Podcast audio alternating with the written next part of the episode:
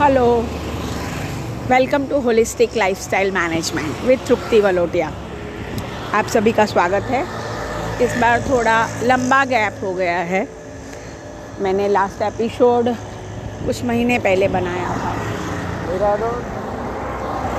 तो आज का ये एपिसोड है जो हम बात कर रहे हैं ओवर डूइंग कभी कभी हमें लगता है कि हम कुछ ज़्यादा ही करते हैं सामने वाले लोगों के प्रति। तो इस बात को समझते समझते हैं होलिस्टिकली और इमोशनली ये कैसे आपकी एनर्जी ड्रेन कर देता है? और कैसे आपको ये परेशान करता है और आपकी हेल्थ को ख़राब करता है? ओवर डूइंग क्या है? सो so एग्ज़ैक्टली exactly हम क्या करते हैं, है ना? हम, जो लोग हमसे बहुत ज़्यादा करीब होते हैं, हम जिसे बहुत प्यार करते हैं तो हम हमेशा चाहते हैं कि उनकी मुश्किलें हम कम कर दें। उनके साथ हम हमेशा रहे। उनको हम गाइड हमेशा करें। हम चाहते हैं कि वो संभल जाए। बस वो पर्टिकुलरली जो भी प्रॉब्लम है, उससे बाहर आ जाए।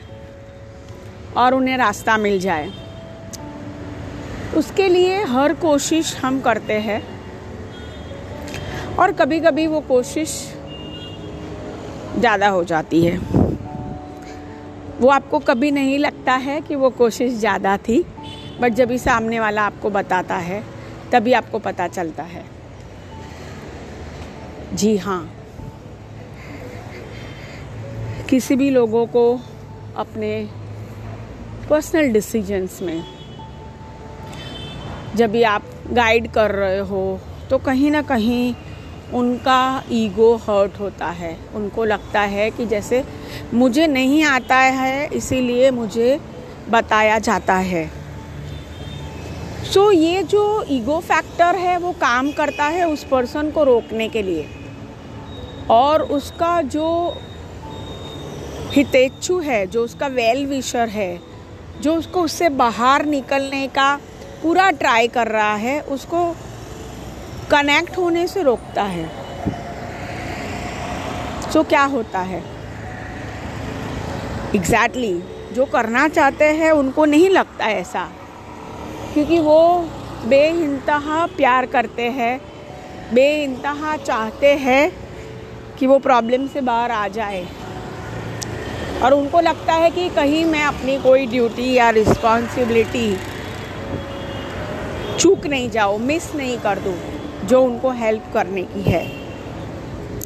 अगर इस बात को सही मायने में समझे और बैलेंस तरीके से अगर समझते हैं तो बात ऐसी है कि जी हाँ हेल्प ज़रूर करना है।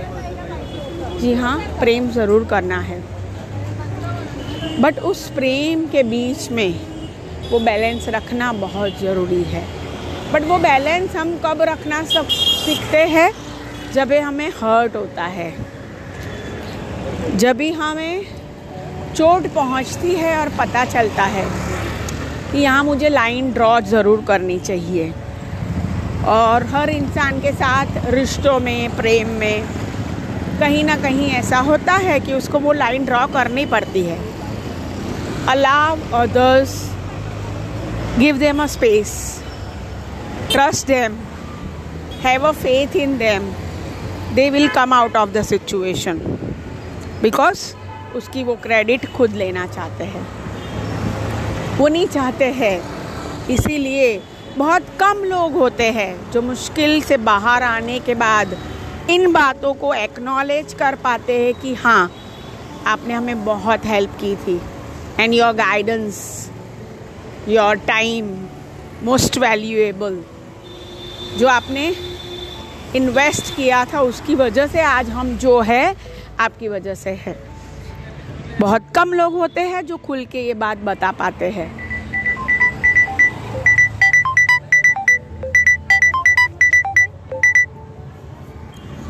सो so, हम सभी के लिए ज़रूरी है कि जब भी हम ओवर डूइंग करें तभी हम अपनी एनर्जी को ड्रेन कर देते हैं, थक जाते हैं,